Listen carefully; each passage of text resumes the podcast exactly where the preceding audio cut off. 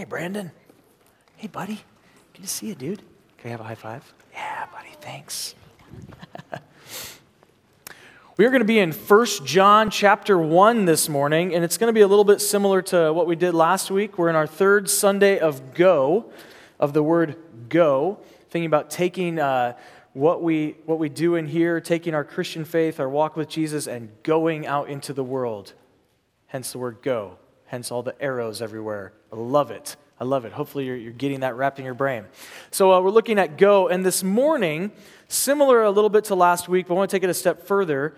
I want to give you some, some resources, maybe, or some approach in, in, uh, in preaching the good news. And hopefully, that's what we do every week in a sermon is that you hear some good news that you can carry with you. Uh, if the Bible's not good news, if Jesus isn't good news, again, I think we're doing something wrong. And so, if uh, we're, we're, taking this good news, I want to give you some nuggets, some uh, resources this morning to think about how, as we go, what is the good news that we carry with us? What is it? What is that message? What is at the heart of it? And I think in 1 John, as I was doing some studying here in 1 John 1, John is trying to do the same thing. He is up against a challenge in his church where people are really starting to wrestle with who is God? What is this Christianity thing really about? What is the Jesus message? What does it mean to follow him really? Because there's some other people who have come in, similar to what we saw Paul addressing last week in our sermon, some people have come in and started teaching some alternative things. And so some of that is creeping in, and some of that has enticed some of the believers. Some of those are nice ideas. So they've started to, to get a little bit off track, and John is saying, come back to some of the basics. Come back to some of the basics, come back to some of the basics. And John is writing in order that, and here's the, here's the key thing that John is doing, and, and I'm going to get to what he is countering, what he is attacking or, or trying to deal with in his community. He is trying to address the fact that we need to take what we believe and have it change our lives. Take what we believe and have it actually change our lives. You'll see that John talks about, uh, he, he's the one who heightens Jesus' command to love one another that you'll really know if people are following Jesus, if they're loving one another, if they're loving other people. That's John's basic thing. And so it's this acted out faith. It's a faith in action that he is after. And that's what I want to get after this morning as well. So 1 John 1, and I'm going to go all the way through 2 2. All the way through 2 2, and we're just going to walk through it. So if you want to have it open as a reference, that would be great. So verses 1 through 4 here are a little bit of an introduction. It's a little bit of an introduction to where Paul is going in this letter to his community. And you'll see throughout this that, that John has a pastor's heart. His heart is breaking for these people that he wants to see know the truth and live the truth of Jesus, live the good news. And so verses 1 through 4 of this sort of this introduction, but, but I realize it's not the kind of introduction that you want to skip. Sometimes you get a book and that book has the summary of the entire this really annoys me. So if you're an author, you get that book in the, in the introduction, you're like, oh, this is really interesting. I should get into this introduction. And it basically tells you what the whole book is going to be about. And you're like, you know, I'm intending to read the whole book. So, so thanks for wasting my time. That's not this kind of introduction. John is not doing that in this introduction. Right away, he grabs the reader's attention and he tells them, I want, to, I want to let you in on who I'm talking about, what I'm talking about here. And he says, I'm talking about that which was from the beginning, that which we heard. And again, that from the beginning language. He's talking about from the beginning, as in Genesis from the beginning. That one, that who was from the beginning, which we have heard, which we have seen. And the language here, I started investigating the language here in Greek. It's really saying, not like I just saw it with my eyes, but it's investigative language. We have investigated, we have seen, we have touched. And this word touched, if you remember Thomas, it's the same as Thomas poking his fingers into Jesus. I won't believe it until I touch this. And John is saying, the one who is from the beginning, we have heard him, we have seen him, we have touched. And that word touch is a little bit like we have probed at the evidence. Dare I say, we have groped at the evidence. That's the kind of language he's using here. That this is raw, this is tangible, this is real. Jesus, who was from the beginning, came in the flesh, and we hung out with him. And we want to tell you about it we want to tell you about it. And he keeps going, he says, This is what we are proclaiming, we are preaching, witnessing, testifying to this one who is the word of life. The word of life. That was with the Father. Again, saying, Yes, the one who was from the beginning of the world. That's the one I'm going to tell you about. That's why we can't just skip this introduction and say, Okay, get on with it, John. Tell us what you want us to do. He's trying to make a point that he has hung out with. He's trying to remind us, he's trying to remind his congregation. He hung out with the one who was with the Father from the beginning of time. And if you want to know what it means to hang out with him, listen up. That's what he's trying to get across here. That's right, he says, We saw the word of life, we heard the word of life, and now is where he has this pastor's heart, where he says, And we now want to invite you to have fellowship with us. And not just with us, he says, but with the Father and the Son, fellowship with God. So pay attention because he says, Man, and this is what I love about this whole section, this introduction he basically says, he is not complete. It made me think back to that uh, Jerry Maguire movie, You Complete Me. Um, he's basically saying, My life is not complete. My ministry is not complete. I will not be satisfied until you, my congregation, th- these people that I love, until you are fully in the fellowship, until you are fully into the community, until you too have heard, have seen, have touched Jesus for yourself, I'm not complete. I'm not going to be happy. I'm not going to rest. I'm not just going to say, oh, that was good enough. I did my thing. No, his heart is breaking for his community, saying it would make our joy complete. It would make our communities so joyful if you would also respond and come into the fellowship. I want to go back a little bit, though, this word of life. I love this description. John likes to call Jesus life and light, refer to him as life and light. And these two images that John loves to use are things we can't ignore. And, and I love this that in Jesus there is life. Jesus himself in John 10 says that he has come to give life to the full, abundant life, full life, thriving life. And it's interesting to me, it caught my attention this time, John describing Jesus as the word of life, saying, I want to introduce you to the word of life. I've seen him, I've touched him, I've hung out with him, and I want you to know him too, because I feel like so many people, so many of us are chasing after life real life, abundant life, full life. We're all chasing after that. And we throw money away, and we throw time away, resources away. We make mistakes along the way, searching after life. Can you relate to that at all? Chasing after life. Real, where is real life? Where, is, where can I really feel alive? We're all chasing after that, and John is saying, I have the answer. I've seen it. I've touched him. I've heard him. Come on, nothing would make me happier than you to experience it too. Come on. And then, if he, as if he anticipates the question, he's saying, like, come on, the community is open, come on in. As if he anticipates the question of somebody saying, like, but what's this community all about, John?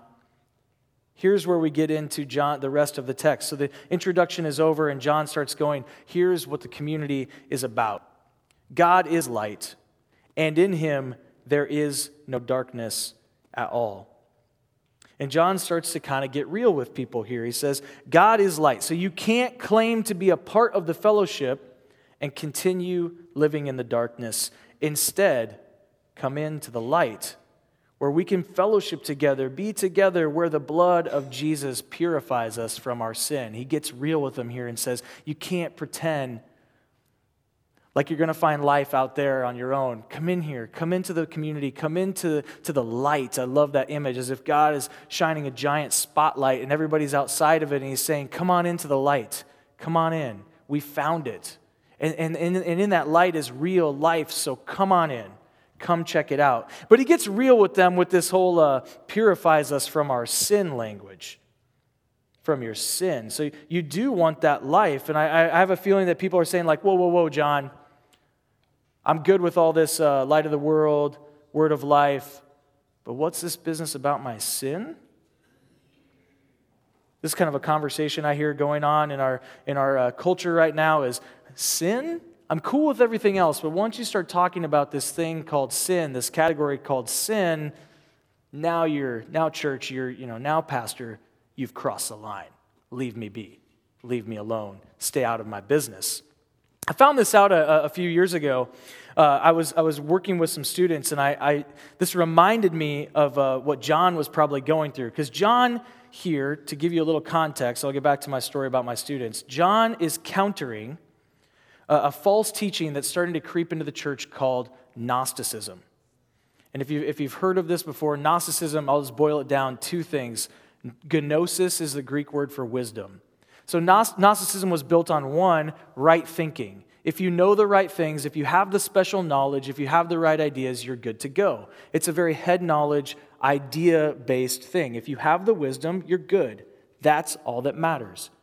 And then the next thing, part of that then is spiritual is good, physical bad.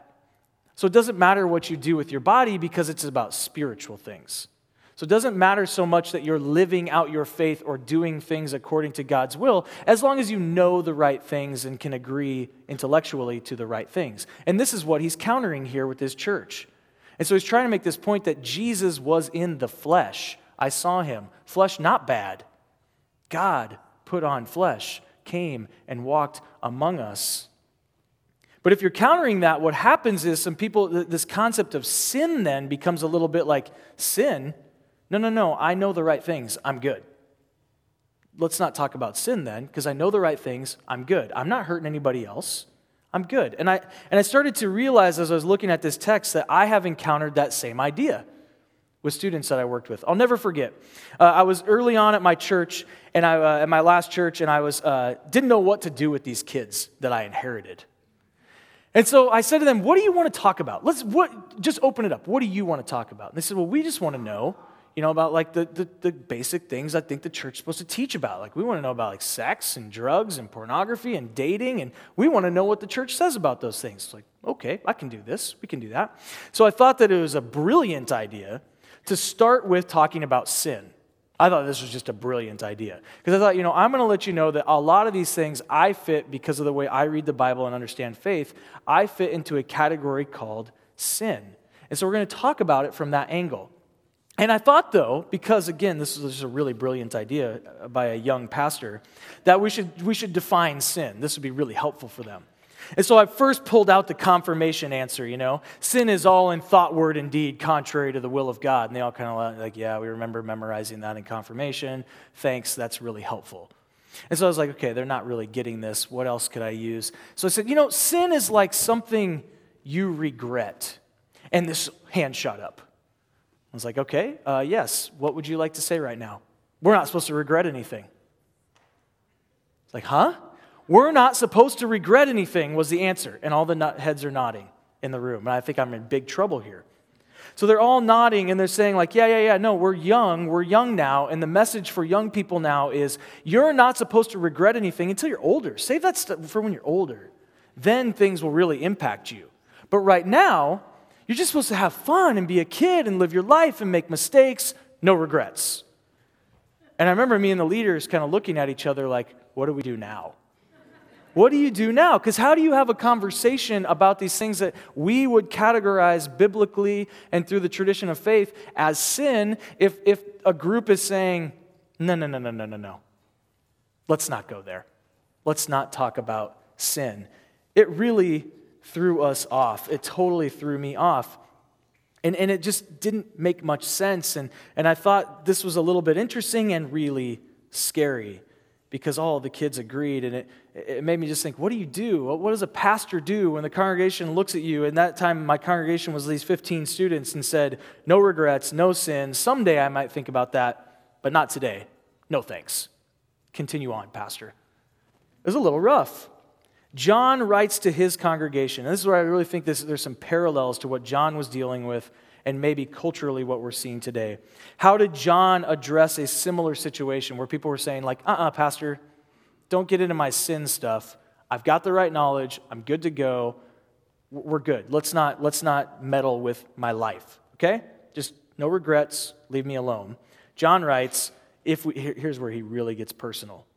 If we claim to be without sin, we are deceiving ourselves and the truth is not in us. Now, that's not what I said to these kids, because that I don't think would have been very pastoral. But in this letter, he gets serious. And I, and I found myself, as I cared for these kids, wondering how do you communicate timeless truth to them when the language is almost a barrier. The things that I grew up just taking for granted that we would talk about sin, and here's this category, and sin is all thought, word, indeed contrary to the will of God, and you know, it's something you regret, something you feel guilty about. All of that was kind of thrown out the window. And what do you do? What do you do in that? And so John says, hey, if we claim to be without sin, we're deceiving ourselves, and the truth isn't in us. And then John brings his community to a place, though, where then he says, but if we confess our sins, God is faithful and just and will forgive us our sins and purify us from all unrighteousness. See, I think this is the part of the message that sometimes we forget. We forget to preach to people, we forget to tell people. I shouldn't use the word preach because hopefully you're not out there preaching at people all the time. But, but it's part of the message that sometimes we forget. Sometimes I, I can say that, I'm going to talk about this a little bit more later too, that early on in ministry, kind of stop at that, you're a sinner. You're a sinner. Don't deceive yourself, you're a sinner. And forget that second line that says, But if we confess our sins, God is faithful and just and will forgive us our sins. I think John is pastoring his church through this challenging idea. Where they're saying, I don't think there's sin, John. He's saying, No, there is. Just saying, eh, no regrets doesn't eliminate regret. It doesn't work that way. Just saying, oh, I refuse to be guilty doesn't eliminate guilt. At least I've never found that to be true. Just deciding in your mind that you're not going to deal with these things isn't living in reality. And so John is saying, don't be deceived. There is evil in the world. There is sin. There is brokenness. There is pain. There is sorrow. Whatever you want to call it, there is a severed relationship between you and God. And you have to, you can't deceive yourself. You have to own up to that.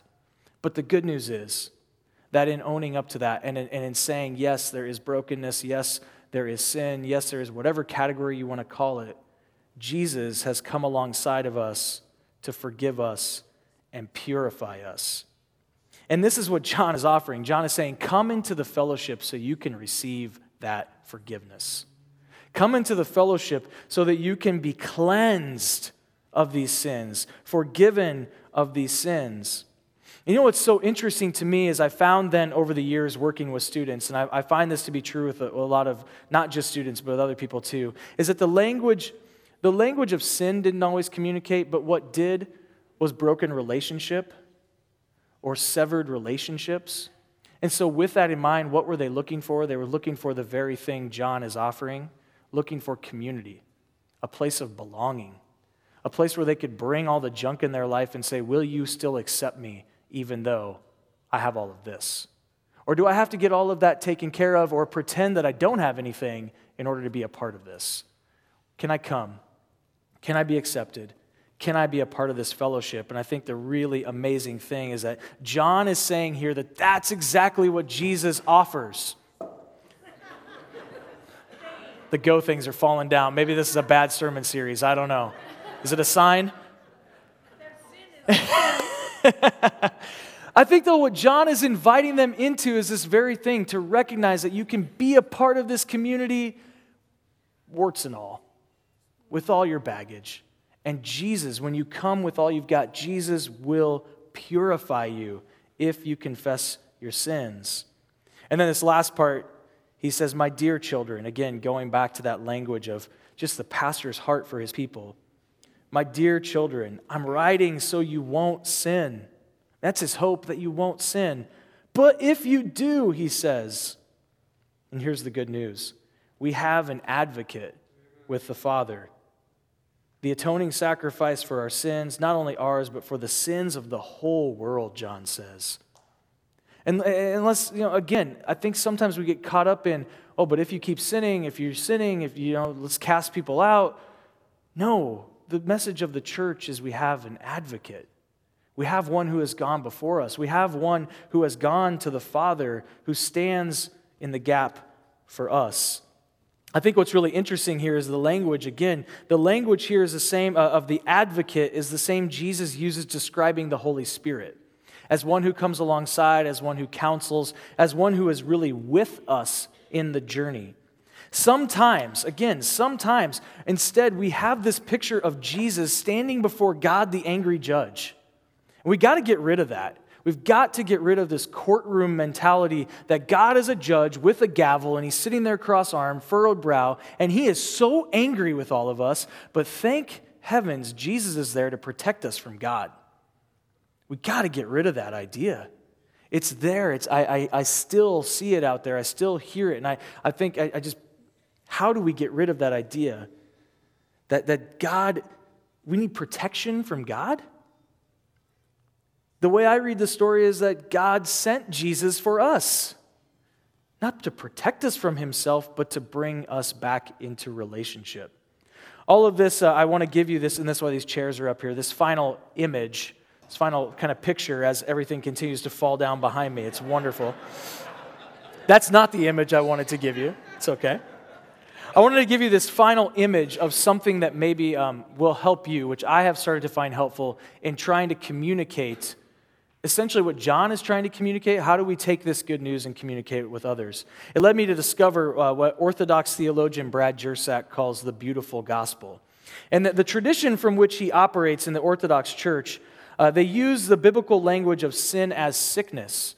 And if you start to really use the biblical language of sin as sickness, then the church becomes a hospital. The church is not a courtroom. We don't talk in legal courtroom things that I'm somehow your judge, but this, the church is a hospital and it should be a hospital of healing the sickness of sin. That it's a healing place, not a punishing place. I, I found uh, this somewhere where uh, Jersak using this metaphor of sin as a sickness, and I put this out on Facebook for anybody who's following us on Facebook. He said, You cannot punish a disease out of anyone. Isn't that an interesting thing? If sin is a disease, if the Bible describes sin as a disease, why then would we use, and the courtroom language is in there in the Bible, don't get me wrong. I'm not trying to say let's throw that all entirely. We have to be careful. If sin is a sickness, you wouldn't, if somebody goes to the hospital to be treated for a sickness, you wouldn't say, you know what, actually, you need to be put in jail. That's going to be a better place for you. That's how we will get rid of your disease by sending you to jail. We wouldn't do that. So, why then would we treat sinners as if they need a courtroom? He said, if sin is a disease, we don't need a courtroom, we need a hospital. And so, we need to kind of embrace this idea that the church then is a hospital, not a judgment room. It's a hospital where we receive people in. And this is the language that I saw as I started to talk to students is that they really wrapped their minds around that. They really loved it that church is family, a hospital, a place of healing, a place of bringing everything you have, all of your junk, and coming and receiving healing, not a place of judgment.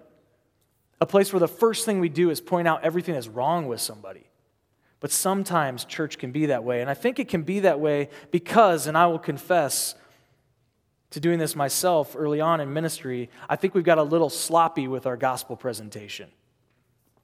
And it goes a little something like this. So bear with me, these chairs here. I'm going to try this my best. It's my first crack at this, other than practicing it a couple times. But the, the, the story that I heard growing up went something like this God, the Father, it's supposed to be a white chair. This is as close as I could find a white, but he's going to be silver today. God the Father creates humankind in his image and the two are in perfect harmony in the garden. But we know the story, the story goes that man sins, they turn their back on God. And God, because he's holy and righteous, can't look on man, so he turns his back as well. And now we have a problem. We have a problem. This is the way that this story was conveyed to me as a kid, and the way I conveyed it in my, my early years of ministry that we have this problem. But Jesus comes then, God sends Jesus to be man, to be the perfect man, to once again have a good relationship with God. And now it's up to us. We, we have a choice in this whether we can uh, accept Jesus and then we, we put on him. We are still unrighteous. We are still unworthy. And we can put on Christ. We can put ourselves into him. We can be in Christ, be a new creation. And in that case, we're in a good, right relationship with God. But if you don't, if you don't, then you're like this and you're back to the beginning where once again, God can't look at you and you have to be in eternal separation from God. That is the way I, I, I was presented the story as a kid. And there, there's some biblical truth in that. But I came across this, uh, this, this example, this beautiful gospel, and they called it the gospel in chairs, and it really resonated with me thinking about my ministry over the last 12 years and what has communicated to students and how they have understood the love of God the radical grace of God, and how I think we can do a better job communicating that going forward. And so the second story, and that's kind of the courtroom, the legal, the legal way. The other one is a restorative, restorative view of atonement, if you will. And in this, it starts the same that God the Father, who is holy and righteous and pure, creates humankind in his image, righteous and pure. They're looking at each other. But then we know that man sins and they turn their back on God. But you know what's interesting, and you have to ask yourself as you, as you go through this what does God do? That's the question you have to ask yourself. What does God do? In that situation, what does God do? Does he turn his back on those people? No, he pursues them. He says, Where are you? Why are you hiding? Who told you you were naked? The very, the very first uh, person who murders, Cain kills Abel, right? Cain kills Abel, he turns his back on him, and what does God do? Cain, Where's your brother? Where's your brother? I hear his blood crying out. And then he marks Cain so that nobody can kill him. He stands in front of Cain again. And you can go all the way into the New Testament, and, and, Jesus is revealing, we are told, the very nature of who God is. And you have a story of a woman, right? A woman who's had four husbands, and now she's living with this one, and he's not really her husband, and everybody in town knows it, and it's kind of messy, and everybody knows she's not living the right way. And what does God do? Does he turn his back on her? No. What does God do? Jesus comes to the well. And she's the first person in the book of John that Jesus reveals his identity as the Messiah to. And then you have a tax collector, terrible, terrible tax collector, robbing people of money, certainly turned his back on God. No chance for this guy, scum of the earth. And Jesus comes. What does God do? Zacchaeus, I'm coming to your house today. And the stories go on and on in the Bible of, of what does God do? He takes his place for us. Jesus takes his place for us. Jesus continues to put himself in front of us. And this, I think, is a more beautiful gospel and a more true gospel to what the text shows us, rather than this courtroom mentality of, don't you dare screw up, or that furrowed browed, angry judge of a God oh, you're in trouble.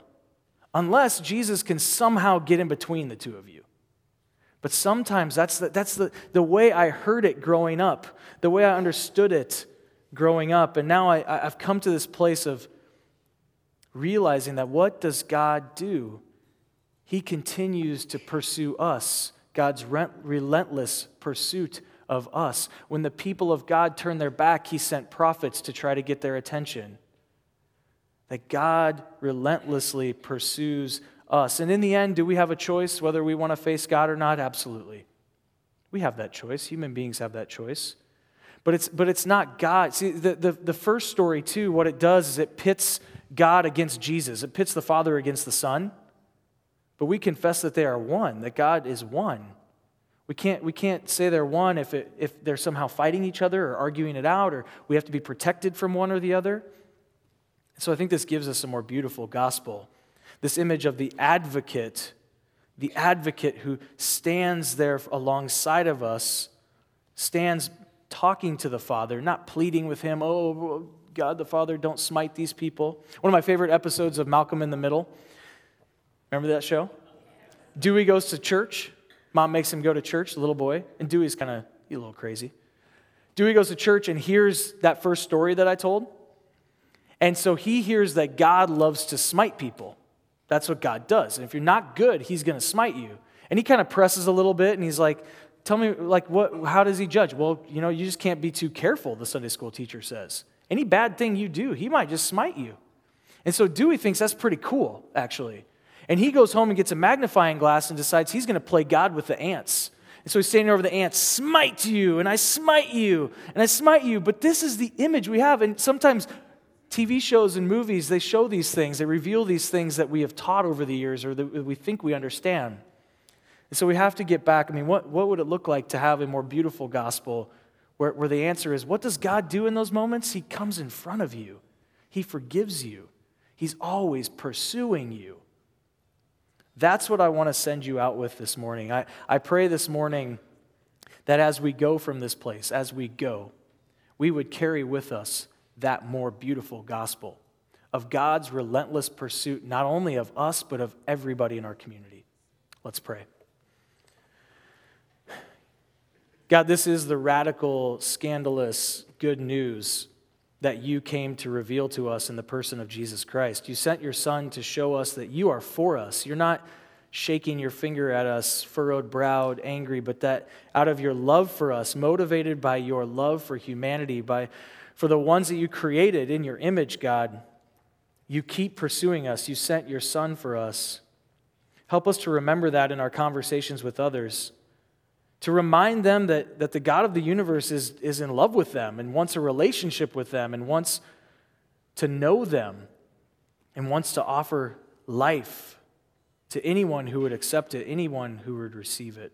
Help us, Lord, to embody and preach that gospel, that good news. We pray in Jesus' name. Amen. Would you stand for the closing song?